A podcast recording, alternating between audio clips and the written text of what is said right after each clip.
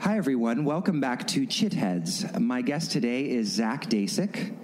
Integrating 15 years of interdisciplinary bodywork, yoga, and anatomy studies, Zach Dasik developed conscious embodiment. This teaching is an experiential and holistic anatomical study blending postural analysis with innovative fascia movement. Zach has created anatomy curriculum and manuals for yoga programs and students all over the United States, including renowned teachers Skylar Grant, Nikki Costello, and Amy Wren. Since 2002, Zach Dasik has maintained a successful bodywork practice informed by kinesis myofascial integration, shiatsu, fascial manipulation, and yoga. He is a licensed massage therapist, registered yoga teacher, and member of the International Association of Structural Integrators. Zach is grateful for the inspiration and wise mentorship of his teachers, including Thomas Myers, Gil Hedley, and Elena Brower. Through his studies, Zach has explored yoga, Pilates, gyrotechnic, gyrotonic, African dance, and martial arts. So, with that, hello, Zach. Thank you so much for joining us. Thank you for having me, Jacob. So, I wanted to um, talk a little bit just to start about your life, and perhaps you can tell us the story of what brought you to this deep and and deep investigation of the body, and and specifically a holistic approach to the body. Well, the story begins. I was about 14, and I sprained my ankle playing soccer, and. Um, my best friend's father approached me offering me acupuncture and you know being the teenager that i was i wow. told him to yeah you can curse i told him to go to hell you're not sticking needles in me and um, and uh, after two weeks of sitting there doing nothing i decided to participate in the acupuncture which basically healed me in five weeks. Whoa! And I at sixteen, at at fourteen, at fourteen. Wow, fourteen. Yeah, and I was I learned and asked a tremendous amount of questions about what was acupuncture, what were these philosophies, and I fell in love. I mean, it changed my life and um, and and made me realize that I was normal. Mm. Uh, I was given a, a book about Taoism, mm. and I and I'd been having these thoughts and feelings and exploring these ideas, and I thought I was insane until I was given this book of Taoism, which I was so surprised to find out that people had been thinking about these things for thousands of years. Wow! And I knew that this was where I belonged. This was who I was going to be for the rest of my life. That's pretty incredible that you were kind of steeped in these ideas from a very early age. Because for me personally, I, I, didn't even discover these ideas probably until I was in college. It just wasn't in the kind of cultural milieu of where I grew up. So, can you explain like a little bit about uh, like, is, was your family just kind of more attuned to this kind of thinking, or was it other people in your life who who offered these teachings to you? Yeah. So I think my parents were just a very normal small town USA kind of folk, and I was just lucky enough that um, a, a, kid moved into my town from Austin, and his mm. parents were acupuncturists, both of them. Oh wow! Um, and in fact, we were we were enemies when we first met, and it was through the need to heal with the acupuncturist that I, I really that we became best friends and that I became that this whole world sort of entered my my thought process mm. and my heart. Yeah. Mm. And when did you first become a body worker? So, you know, I my goal when I, I, I, kind of figured out when I was 16 what I wanted to do. I, I, I, realized that I, I loved working with my hands. I loved listening to people. I loved holistic medicine. I loved the philosophies. Mm. So I went to college. I studied psychology. And then um, in 2002, when I graduated, I went to massage school. Mm. I went to the Swedish for two years. Uh, when I left there, I had a mentor for three years uh, this Chilean woman um, really taught me the anatomy with my hands, mm. really put um, the body and the healing properties of the body into my understanding. Mm-hmm. Um, and that's when I began, after that, I would say, to study with Gil and, and Tom. Mm-hmm. so speaking of um, anatomy in your hands, you offer an incredible course that I actually had the pleasure of, of taking myself.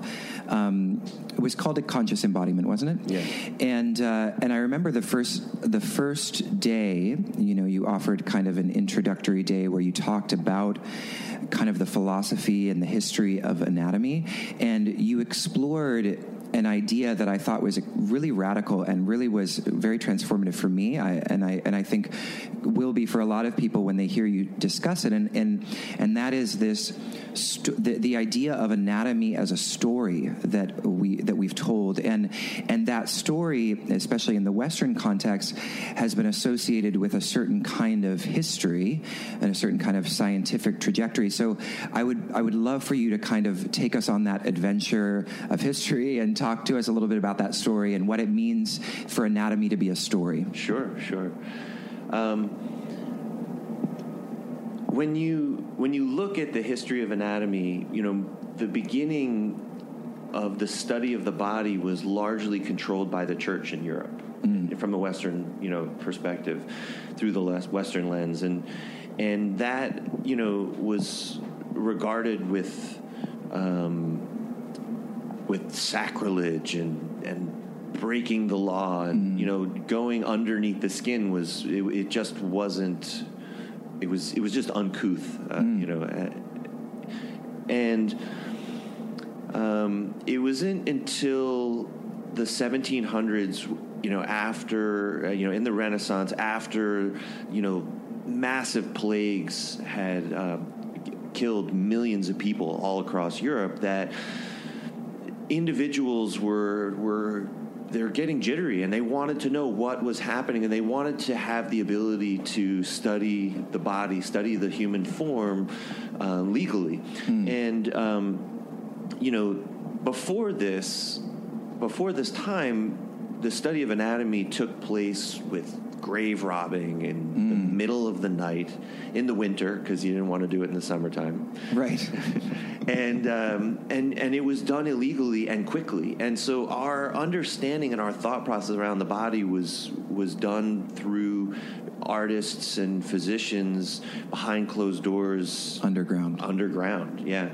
And um, and it wasn't until um, a, a, bunch of physicians, uh, along with the help of um, uh, Rene Descartes, who's a philosopher who was also involved in politics, who was a writer, and you know he he was a Renaissance person, a, a man of, of, many things, mm-hmm. um, and.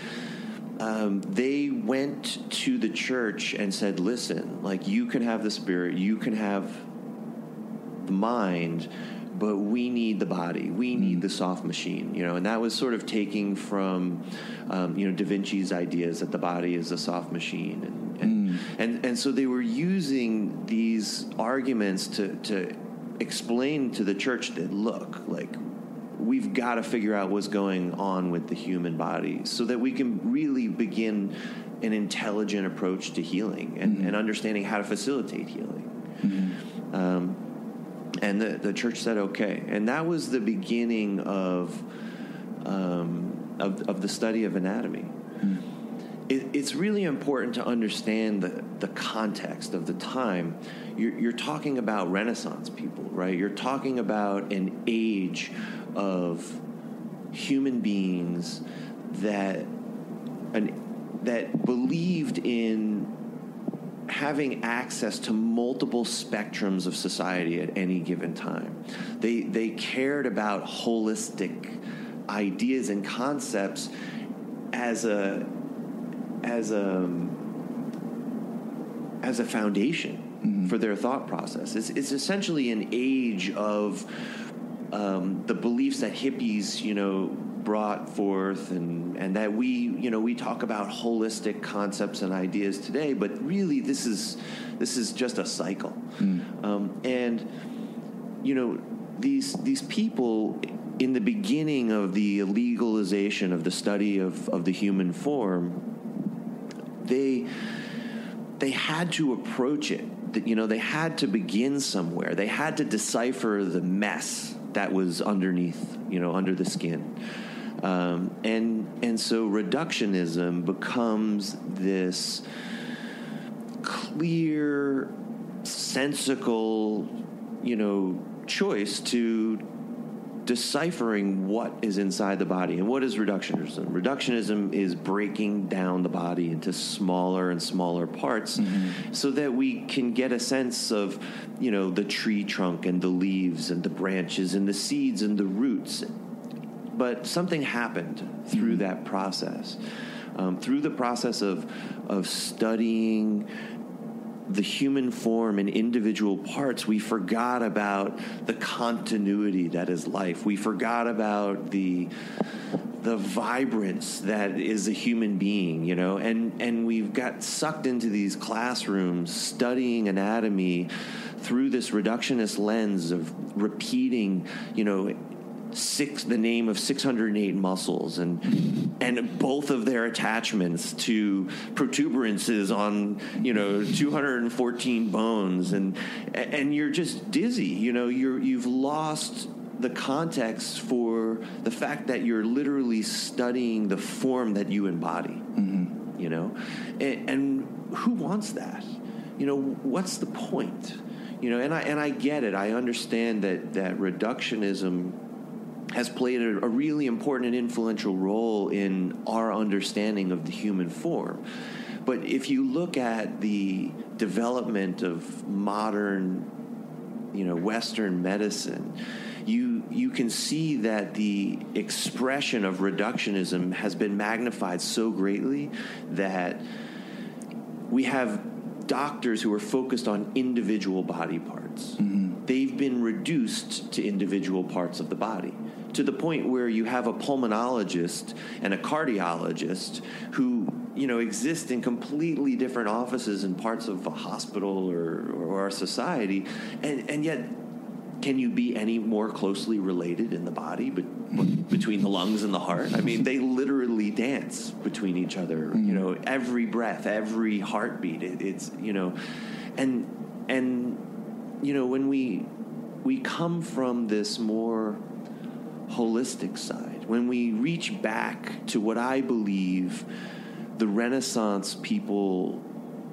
intended for us to do, you catch a glimpse of holism. You catch a you not a glimpse. You you you catch a you know a, a sledgehammer of relationships. Right? These mm-hmm. people lived with connectivity in, in the very fabric of their daily lives. And and to me, I, I think that when they began the study of anatomy, they they they got lost in reductionism because there was just so much to tackle, so right. much to understand. But their main, my belief is their intentions and their their purpose was to bring it all together. Mm-hmm. And and that's the kind of anatomy that I've fallen in love with. That that I've you know imparted in these teacher trainings and in this this course conscious embodiment is this understanding of the human form and all of the reduced pieces and all the hard work that the western medical system has put forth right? It's not wasted. It's not you know this evil entity that that we're fighting against per se even though the medical system isn't necessarily in the form that I would like to see it in, mm-hmm. and many people would like to see it in. And and you can see that, right? You can see that that society is voting for holistic medicine with their dollars, right? Mm-hmm. So you know, looking at this development of of anatomy into a more holistic form that that the Renaissance folk wanted to you know bring the idea of reductionism and, and create these these holistic understanding of the different systems that exist inside our body, it just seems like the logical development of medicine going forward mm-hmm. to me. Yeah.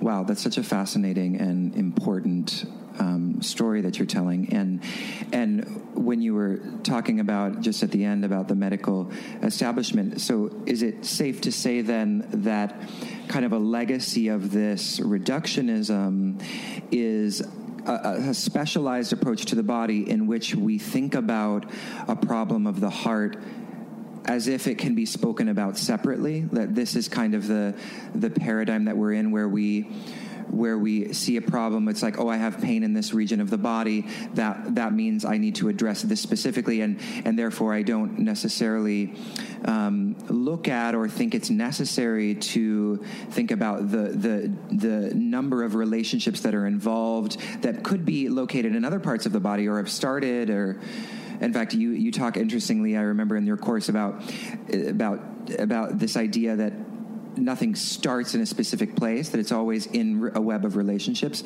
So anyway i threw some stuff out there but i don't know if you want to uh, kind of respond to that um, in terms of kind of what what the the legacy is um, right now and and what holism holistic understandings are kind of responding to. Well i think medicine has evolved genuinely to try to help people. Yeah. I, I just think that the the paradigm, the reductionist paradigm, has sort of lent itself to this A plus B equals C kind of, you know, research or or hunting for to understand you know what is disease what is health and and I, I think at the same time that that happens um, it it develops this concept of of pills this this concept of mm-hmm. quick fixes and you know people's need for immediacy you know our our fear of the unknown, the fear of not knowing, you know, and, and the medical system has largely existed in this shroud of mystery, right? Mm-hmm. This, this, you know, this other language. This, you know, it's it's spoken in Latin. You know, it's it's it's it's hell. You know, and and that that doctors are studied, and they are. I mean, they are. The amount of anatomy and the amount of information that you have to tackle and absorb and digest as a as a doctor is tremendous. And, right.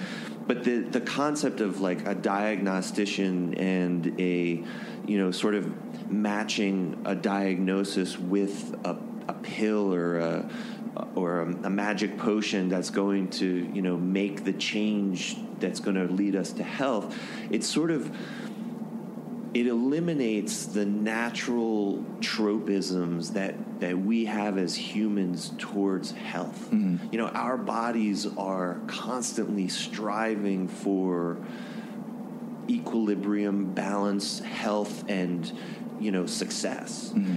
you know and and that's that's something that medicine is sort of left behind the, this idea of preventative medicine yeah, that yeah. we've had to we've had to you know sort of force it upon ourselves or or you know find you know that information on our own and and it comes from experience you know mm-hmm. and it comes from wisdom and it comes from you know um, from within. Mm-hmm. You know, and, and to me, the more interesting question is what's stopping my body's natural processes from functioning properly? You know, mm-hmm. that's a more interesting answer to me. And that, that, arises the answers to that arise when you start to look at how the different parts of the body relate to each other mm-hmm. so you know physical medicine has sort of gotten left behind because physical medicine is is you know it's been it's been held up by uh, chiropractors and kinesiologists and uh, physical therapists you know but the you know traditional GPs and other doctors really aren't focusing on physical medicine they're focusing on pharmaceutical medicine mm-hmm. and di- diagnosis and surgery kind of medicine and that's the the bulk of you know the Western paradigm up mm-hmm. to this point. Physical medicine has sort of gotten left behind, um, and that's sort of where you know we've come in, where the yoga teachers and the Pilates teachers and the physical therapists and the, the chiropractors and massage therapists and you know all of the the development of more holistic practices.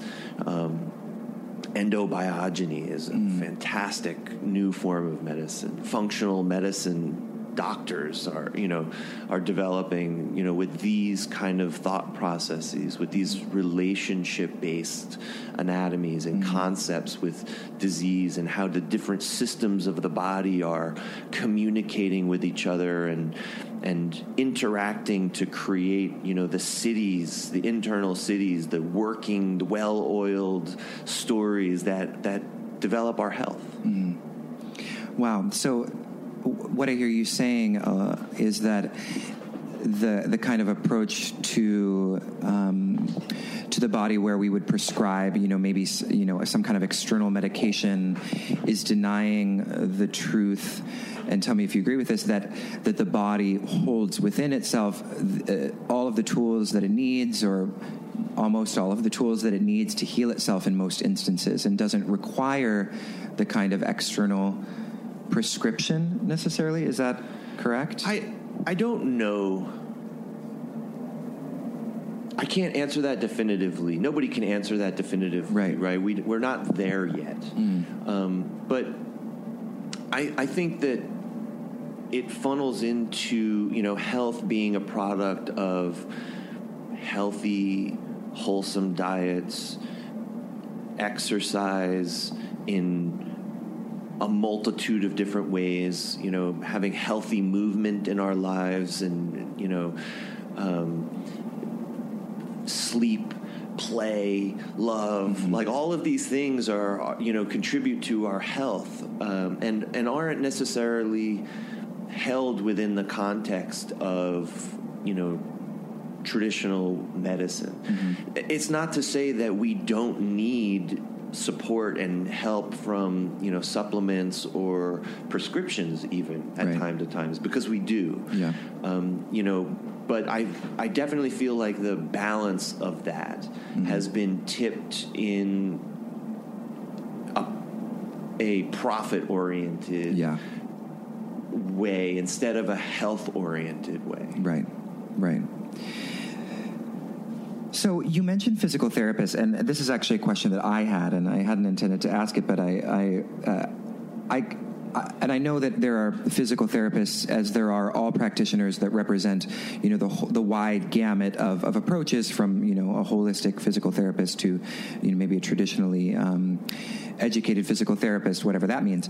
But um, I'm curious what the what the difference is between in general, you know, what a physical therapist does versus kind of a holistic body worker in terms of um, prescriptions or or or or um, or offerings as to ways to approach issues in the body. Because I know that for myself I've, I've, I've gone to a physical therapist before and it felt a very compartmentalized. It was like okay this is obviously where it's happening therefore you need to do this. And then they gave me you know some rubber band and then told me that I had to do 10 of these you know repetitive movements every day. And it felt very isolated and in a way that kind of like uh, uh, uh, harkens back to what we were talking about with kind of the wasn't meeting you precisely, yeah. but meeting the part of your body, right? As opposed, yeah, yeah.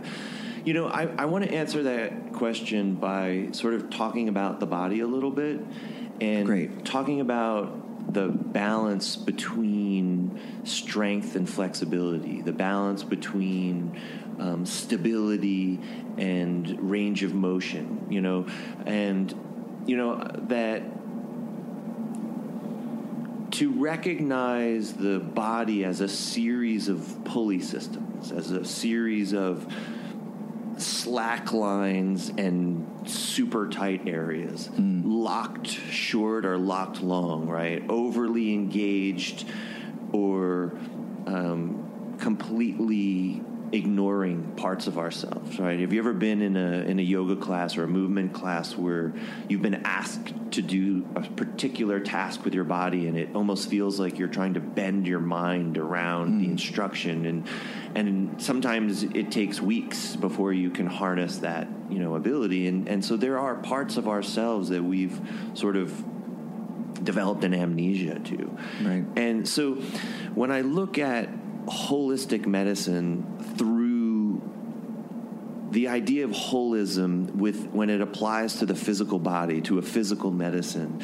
I'm looking at the muscles, the fascia, and the bones, the soft tissues in relationship to the with the bones, and the balance between strength and flexibility, stability and mobility, right? Um, and and having um, balanced actions and behaviors in my life that allow for a smooth and even distribution of stress and strain amongst the pulley systems. Okay, that that to me is is part of the health of the physical body, right? And so physical therapists.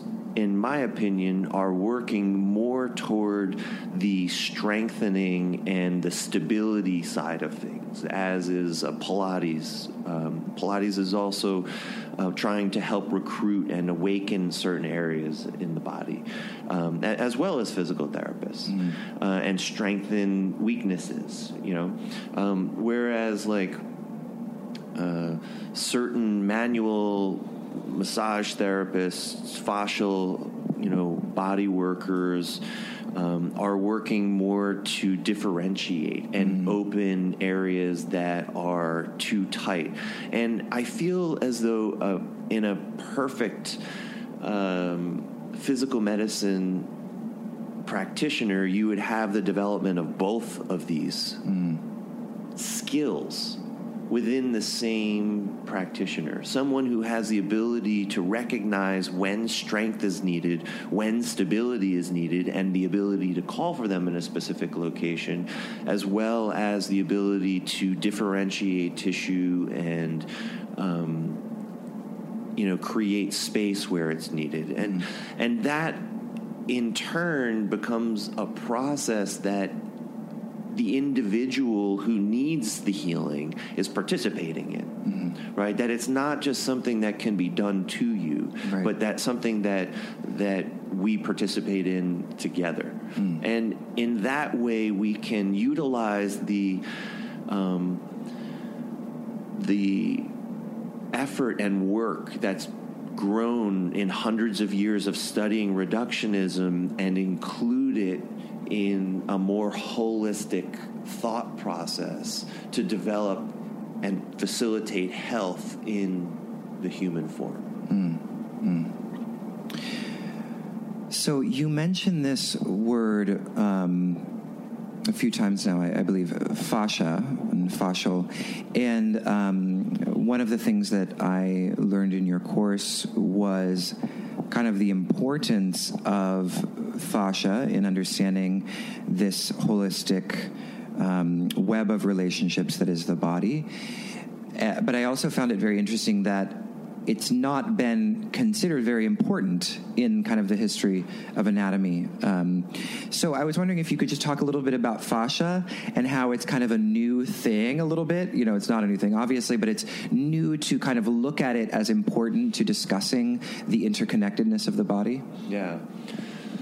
Yeah, so um, the fascia is this wonderful substance, and it's gone into the buckets, into the. It, it's been disposed of in, in the human form for the bulk of the study of Western anatomy. Uh, so has fat, um, and in in that way.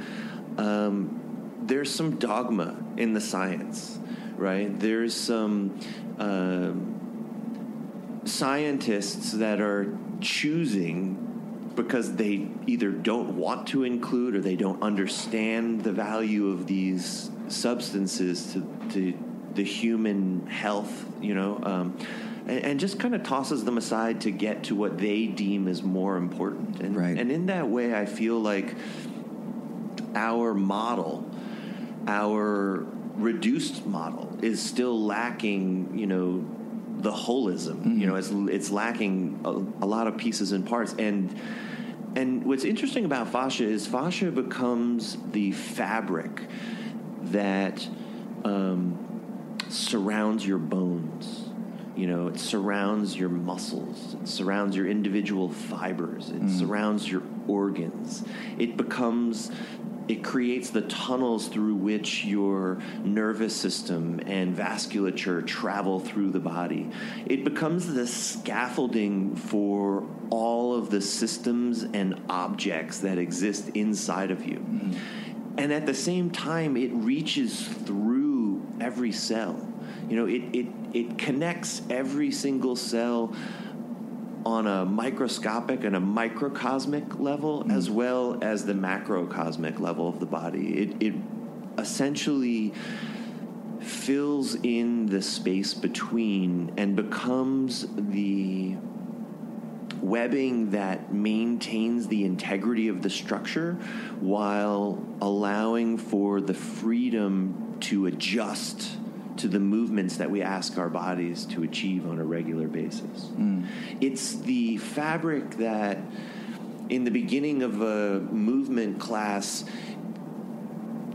creates this stiff, sticky feeling inside of our bodies, and then through the hour or 90 minutes of, of exercise, transforms into a more fluid like substance. Mm. It, it has the ability to adapt and change, and, and, and when it turns into a fluid like substance, it become our bodies feel more free, mm. and we feel more flow mm. inside of our systems. Um, and in that way, fascia is, is also a colloid. It's like jello. When it's warmed, it's more fluid like, and when it's cooled, it's more gel like. It's more hardened inside the system. And, and in that way, it has the ability to sort of adjust and contain all of the different structures that exist uh, inside of us. So uh, then, what what I'm hearing a little bit is that the the kind of common idea is that if I'm tight in a certain area, it's because my muscles are tight. But in a lot of cases, is it true that when you're tight, it's actually fa- fascia? It's like a Well, you know, if if fascia is the jello mold, then muscle becomes the jello. Right? And most of the time the muscles are going to sort of adapt to the casing of the fascia. You know, imagine a um, a sausage link, you know, or like a link of sausages. You know, there's the the intestines that surround the meat, and and the meat is encased inside the tissue, and and there's linkage of them. You know, and that's that's not too dissimilar from the story that exists inside of the body. That mm. there's this continuity of muscle fibers that are surrounded and encased in fascia that come together at the end. Those those tubes that surround the muscle come together to form a tendon, and then that tendon tacks down to the fascial bag that surrounds the bone, and then it emerges again as a tendon and and opens up to the next muscle and so on and so forth. And that that that train that that path of myofascial continuities becomes the whole system mm-hmm. Mm-hmm. that drapes over the bone structure. Mm. And it's the relationship between those muscles and that soft tissue, that fascia and the the bone that um, that create a tensegrity, an integrity, a tension and a compression relationship that allow for levity, for uprightness. Yeah. Right? It's like a spider web, essentially. And, you know, the relationships in that spider web dictate how tension and movement is translated through the system. You know, and, and so our muscles are tangled in the spider web and the bones are tangled in the spider web. And and as we move through the world the movement and the vibration and sensation sort of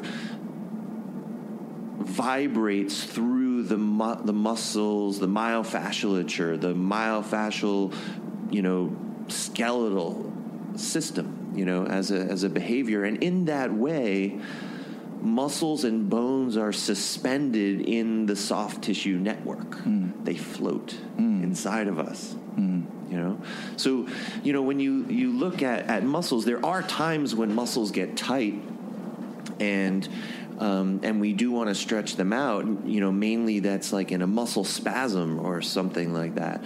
But most of the other time, it's the tubing, it's the fabric around the muscle that's gotten compressed, overstretched, um, and and it creates pressure on the musculature, on the joint system, on the bone system, and it's it's the unraveling, the balancing of strength and and releasing tension in that pulley system that allows for alignment in our structure. Mm-hmm. Yeah.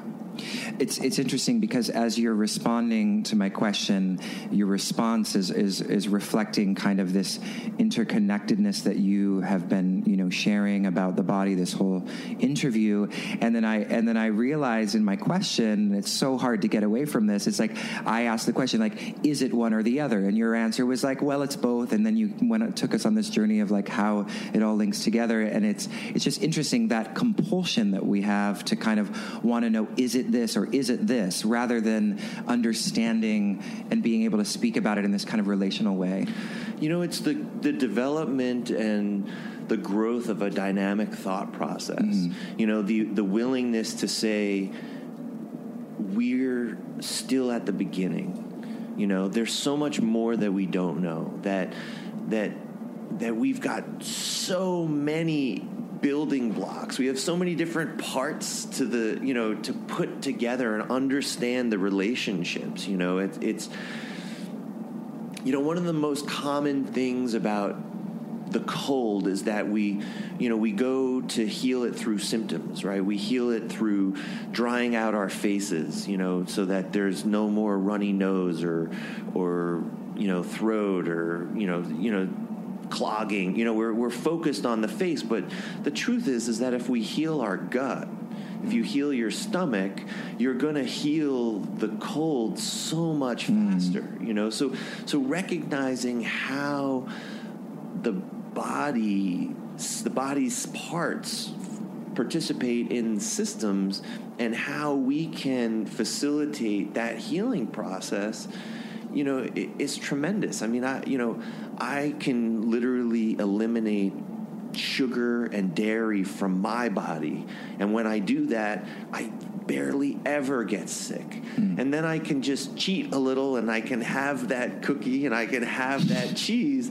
And strangely enough, I'm fighting something you know and mm-hmm. it's just mm-hmm. really interesting how okay there's a relationship between my gut and my diet and my immune system and my yeah. body's ability to you know manage the things that are around all the time that my body really can slough off yeah. when it's when I'm taking care of all of the systems as a whole. I love that you just uh, basically said that my two favorite things in the world, cookies and cheese, are are contributing to my lack of well being. I, I, said that it's contributing to mine. Okay, I'm not. I'm not speaking for the rest of the world. I mean, I, am You know, I think it's important that when we learn about health, mm. that we, you know engage in a process of recognizing our own stories. Right. You know and that that you know you know, Gil, one of my teachers, one of the things that he he's participated in dissecting over 300 forms mm. you know? And what he says is that he's seen something different in every single form in every single cadaver that he's never seen in any other form that's ever existed right you know so where we you know anatomy is the summary of a few forms. Mm. It's you know at best it's you know 40 bodies, you know 40 a, a sample of 40 people from you know one spot on the planet in time, you know, and so it's this isolated understanding of what a human being is right there we've lived at many different times and the food that we were eating you know just 30 years ago is very different than the food that's on the shelves in your you know grocery store today so right. you know when we're studying anatomy and and the average book has only 5 to 10 forms in it right so mm. if we're we're really we're making generalizations about the population and how the body works um, based on the summary of a few individuals taken out of a certain place in a certain time.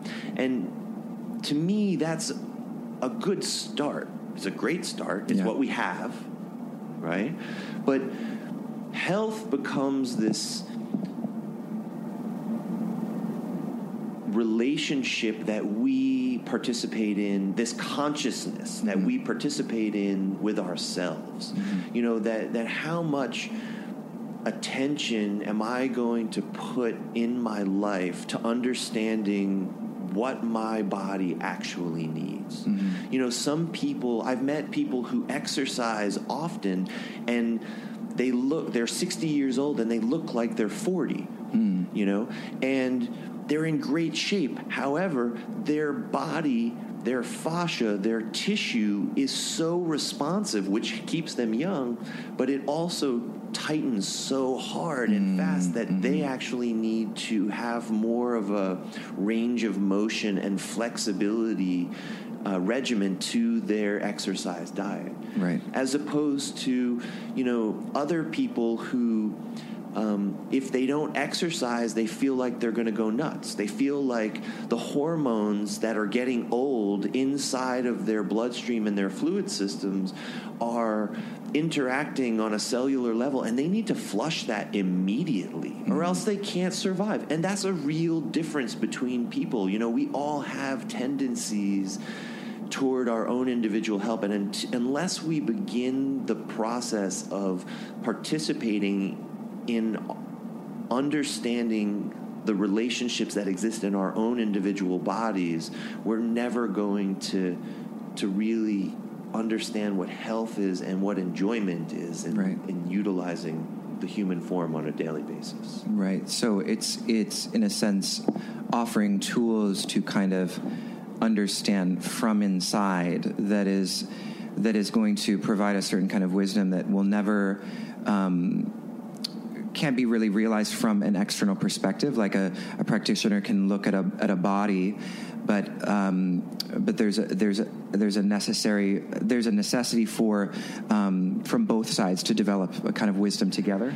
It's it's really the opposite of how our society has become. You know, we are sort of reliant upon everything external to care for us. And and what I'm talking about is a self-responsibility. Right. You know, it's it's a it's you know utilizing facilitators, utilizing healing practitioners and doctors as a sounding board for developing your own responsibility to to to support your natural tropisms towards health. You know, doctors and and and healers help us to unravel the pieces that we don't understand, right? We as facilitators take dedicate our lives to trying to help people, you know, key into the stories that exist hmm. inside of them. You know, for me, like I'm in a way I'm very much as a as a my practice is very different than a doctor. A doctor will, you know, diagnose and give you something and and we sort of look at that exchange as what health and healing is. Yeah. And when I when people come to me, I have to slowly guide them to an understanding that healing and health is an everyday responsibility. It's an mm-hmm. ongoing process, mm-hmm. like brushing your teeth and flossing for the dentist, you know, and keeping your teeth healthy, like, you know, eating well and exercising and enjoyment and having play. I mean, these are all, you know, sharing, giving love, mm-hmm. you know, is just as important to to maintaining the health inside of your system as you know taking your vitamin D and you know eating a, a balanced diet and getting seven and a half hours of sleep a night. You know, Yeah. so you know, I guess in summary of that, you know, if we were to develop an understanding in our children, um, about the importance and the value of a balanced physical medicine, a, a, um, a you know to instill in our children a, an inquiry as to what health means for them.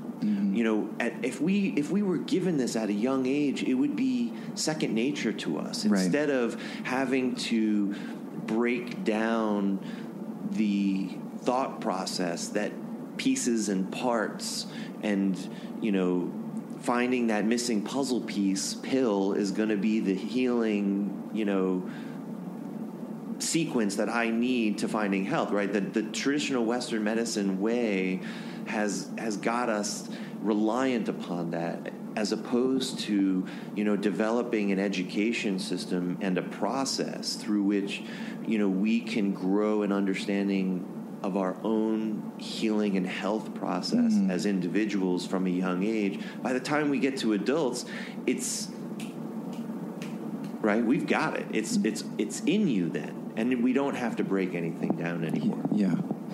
Yeah. There's no profit there though Right. Yeah, that's true. And it's interesting that you know what I hear you saying is that we there's a part of the, the healing process actually is culturally kind of recovering from an addiction to a socialized dependency on on um, external prescriptions and somebody else sort of telling us what's wrong with us and not necessarily giving us the tools to um, to work from within, like you're saying. I don't think it's as sinister as that, though.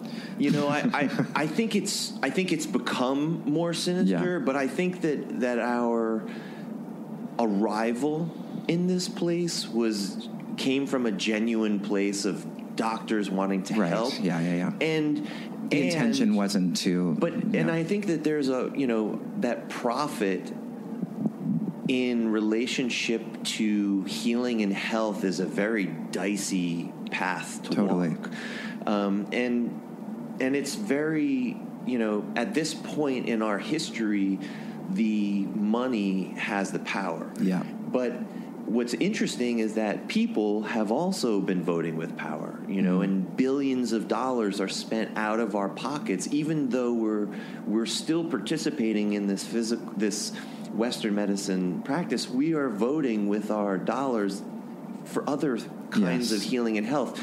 There just hasn't been a central movement around the shift, you know, and and and I think in you know a, a concerted education process for the youth um, that's holistically driven with meditation, breathing, movement, diet, sleep, consciousness, you know, and some and the development of our understanding of the physical body, you know, to include some of these ideas, healthier ideas around fascia and fat and fluids, you know, we can we can we totally have the ability and the wisdom and the building blocks to develop the next phase of what will become medicine, health, and healing.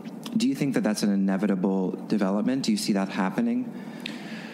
Well, I see a lot of things happening. I mean, I see genetics and DNA and mutation and you know and and that world happening and I see you know the the finer tuning and development of surgery occurring and I, and um, you know pills are not without value in the right situations. I mean, I, I think that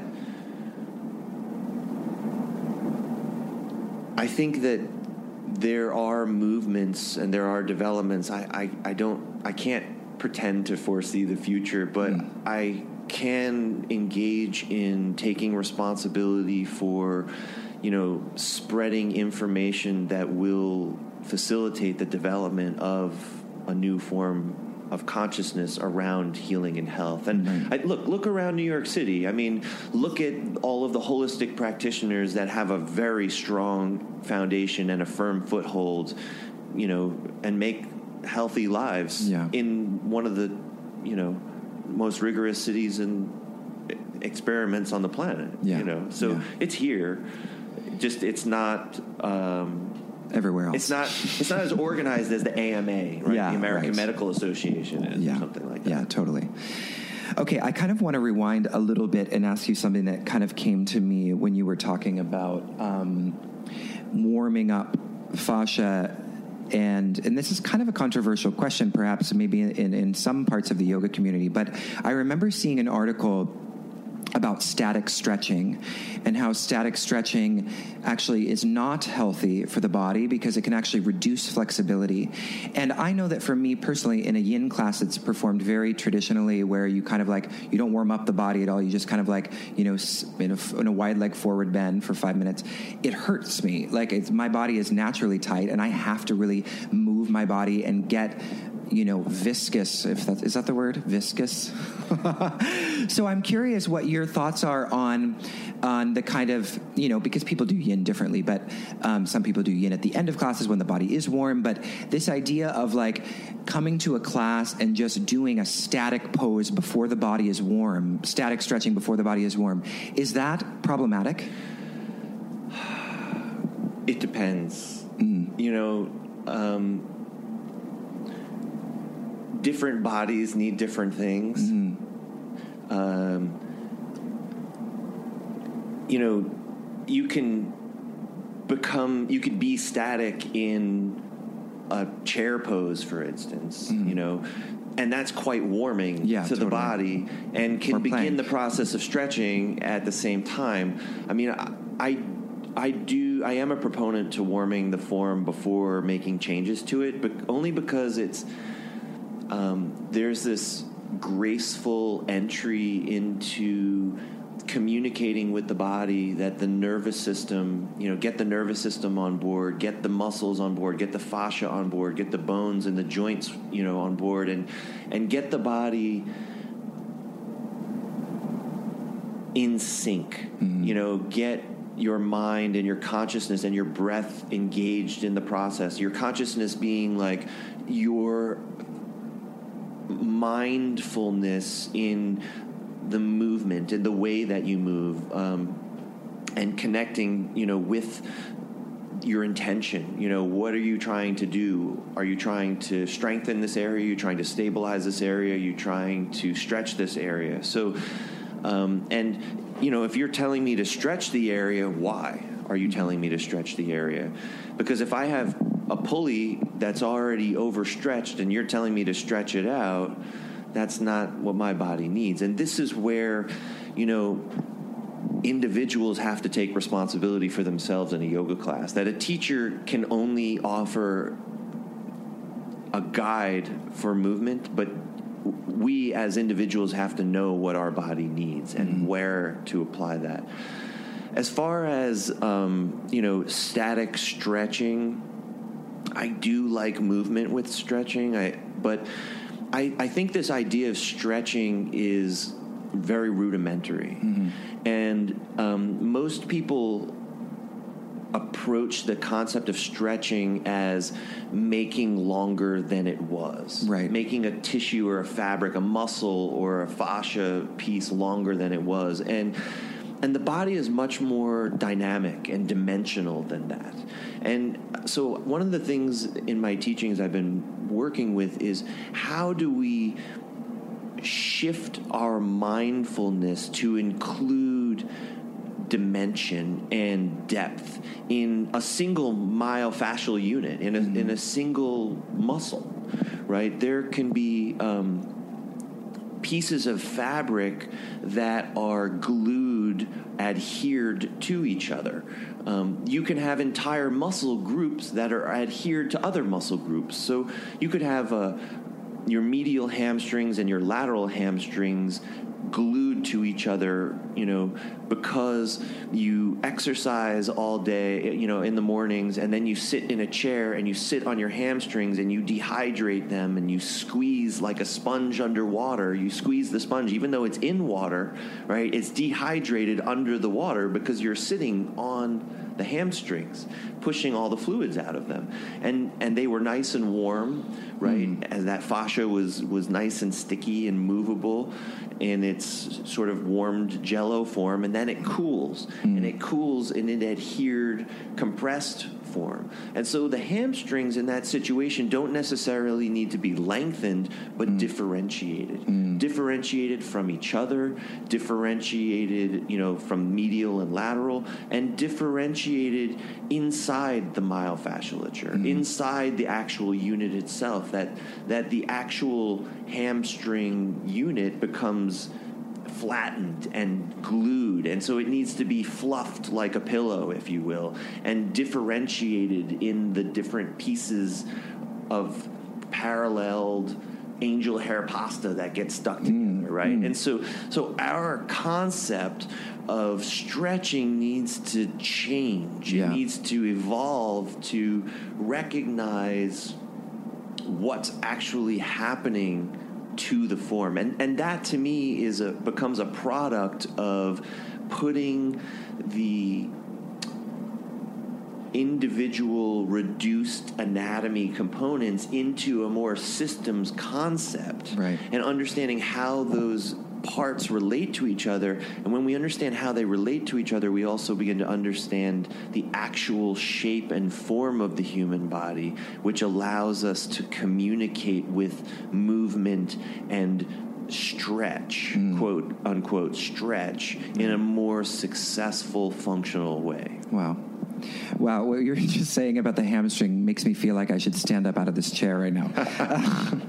uh, okay, so I have a question. Um, one of our final. So, so let me. I'll, ahead. I'll give you one more piece, and this is this is one of the the this is appealing to everyone's vanity, right? Mm-hmm. If we stay in one position for forty five minutes, it takes our body seven and a half minutes to recover from that, mm. right? So your fascia, if you put strain on a piece of fascia by sitting on it for 45 minutes, it'll take your body seven and a half minutes to heal from that.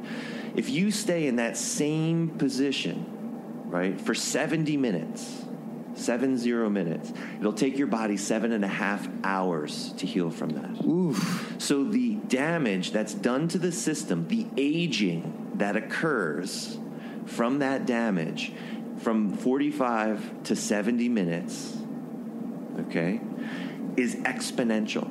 So the name of the game is get up and move and move dynamically. You know, don't sit in one position at your desk for more than 45 minutes. Set an egg timer, set the alarms on your phones. I don't care what you do, but get Do up and not move stay seated for hours at a time. don't do any one particular action or behavior for longer than 45 minutes at a time. Wow. Change your movement. Yeah. We are a product of all the ways in which we move in our lives. Yeah. So so move dynamically and don't stay static or put pressure on or strain on any one given part of the body for longer than 45 minutes. We're not designed for that. Wow, thank you so much for offering that. I think that's probably the, the best bit of advice we've got in this whole podcast, maybe ever, actually, in all of the podcasts combined. All right, so I just have one more question before we start to wrap it up, and that is um, I would love for you to discuss maybe some of the archetypes that you see in um, bodies that kind of correspond to uh, our social way of, of holding ourselves. And then the other part of this question is maybe kind of what injuries do you see that are also, you know, corresponding to the way that we live our lives? And I guess my, my subtext to that question is, are, is the kind of epidemic of broken hips in senior citizens preventable?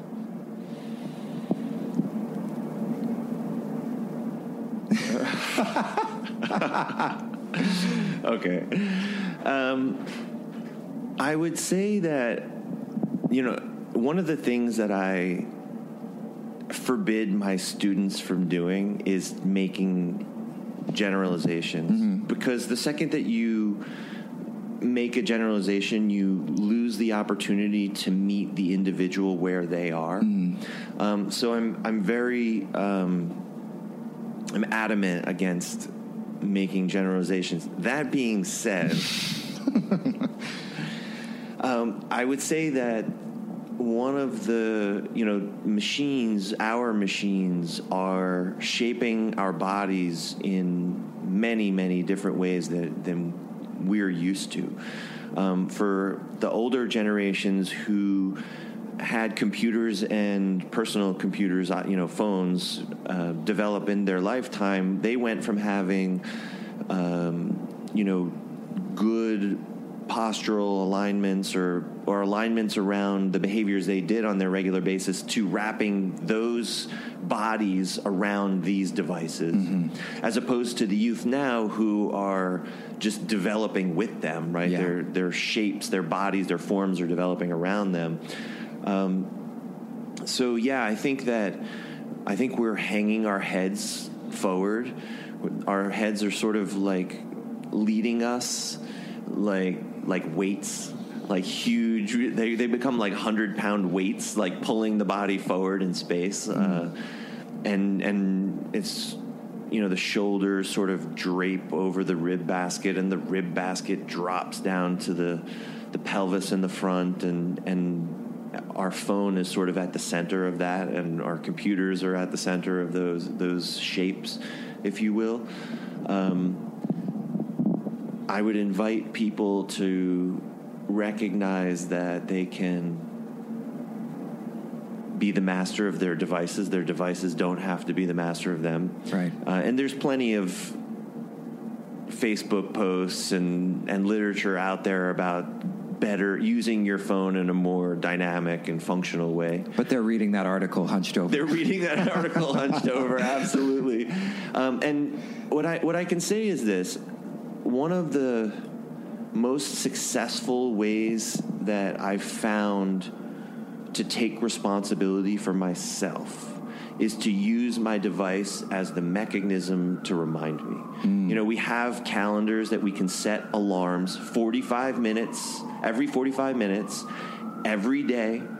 And you can utilize it for anything, you know, checking your breath, checking your posture. And you know, I invite you to not say change.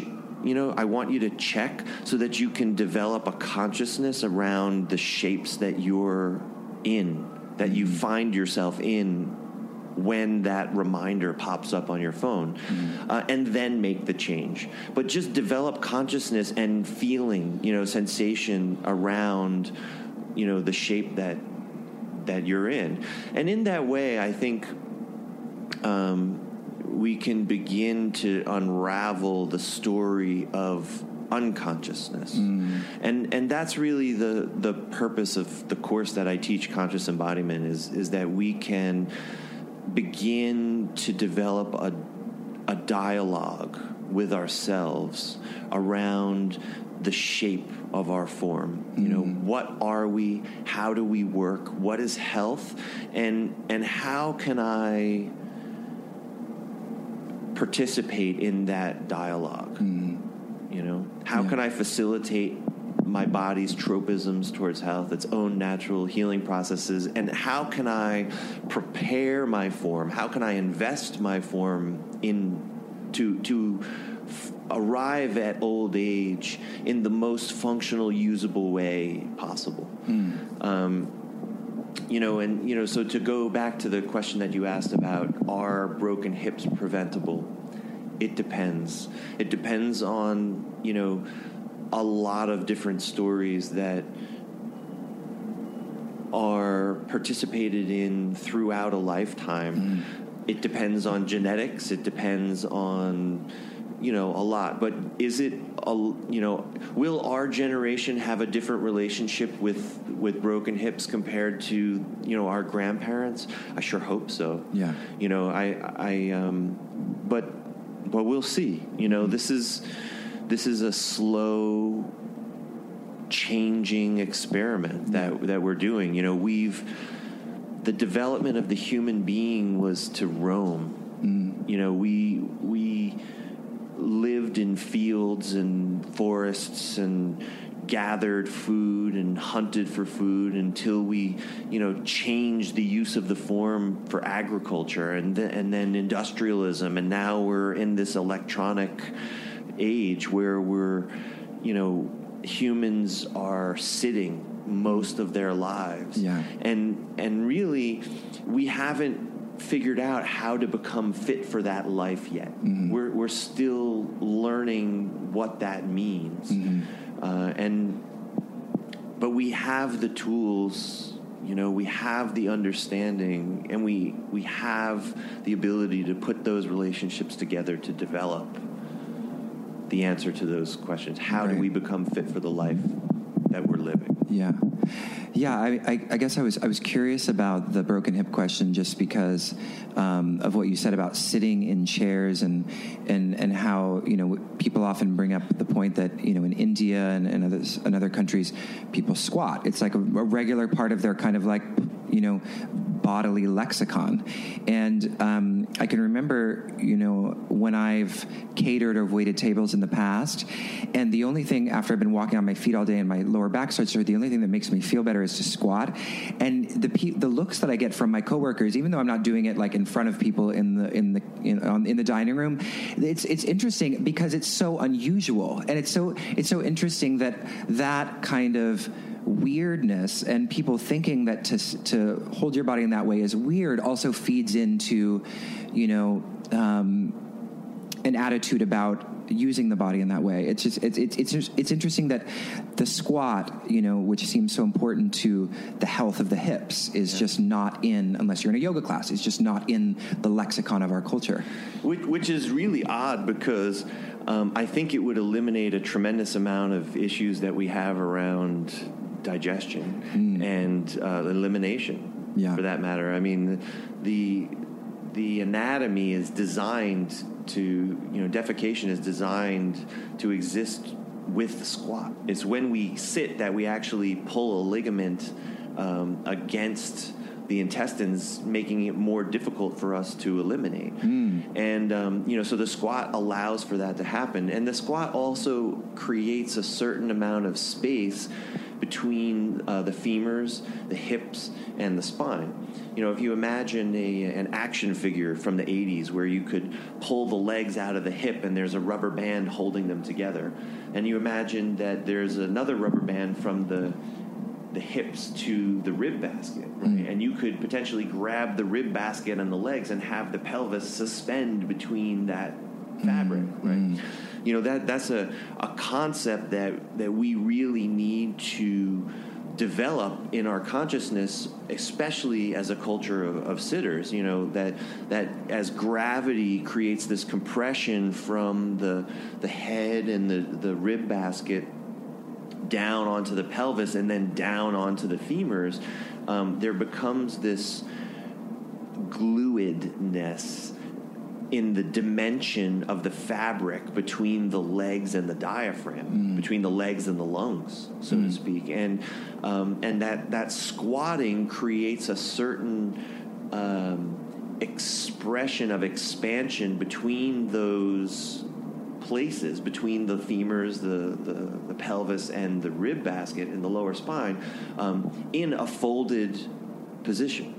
You know, there's a certain amount of space and and um, and uh, expansion that occurs with the squat. In, in that kind of folding that allows us to unfold uh, in into uh, a standing position. Yeah. which is again evolutionarily a relatively new expression uh, in in in the human form, in a mammal form. Yeah. you know, Yeah. to, be, to be standing like this. So we're still sort of developing into an upright place, but our machines are, are sort of bringing us back to, you know, our Neanderthal shapes. Yeah, they want to squat for sure. Yeah. Well, I, I hate to end it on a squat, but um, we might as well. so the last thing that I just wanted to ask you is just to give um, the listeners an opportunity to, um, or give you, I'll give you an opportunity to share any projects that you're working on, your website, how people can find you if they want to. We're in this beautiful um, um, office space where you do your body work in Union Square in New York City. So if anybody is listening, so anyway, if you want to share, you know, what's going on with you and how people can learn out more, learn more about you. yeah, I uh, yeah, Jacob, thank you for giving me the opportunity to uh, you know spread some ideas out into the world. Um, yeah, I teach in New York City and worldwide. Um, you can find me uh, on my website, www.zacherydacuk.com. Um, Z A C H E R Y D A C U K. Uh, that's how you spell my name. And uh, you can find all of my teachings there. I have a blog where I talk about similar ideas, mm-hmm. um, which I'm happy to have you follow me along. And um, thank you very much for your ears and your time, folks. Yes, thank you, everybody. And thank you so much, Zach. It's been a really interesting interview. Be well. Right. You too. Bye bye. Well, that concludes our interview with Zach Dacuk. If you're interested in learning more about Zachery and want to perhaps book him for a session, you can go to his website, zacherydacuk.com. Again, that's zacherydacuk.com, and it's spelled Z A C H E R Y D A C U K.com. Until next time, friends, bye bye.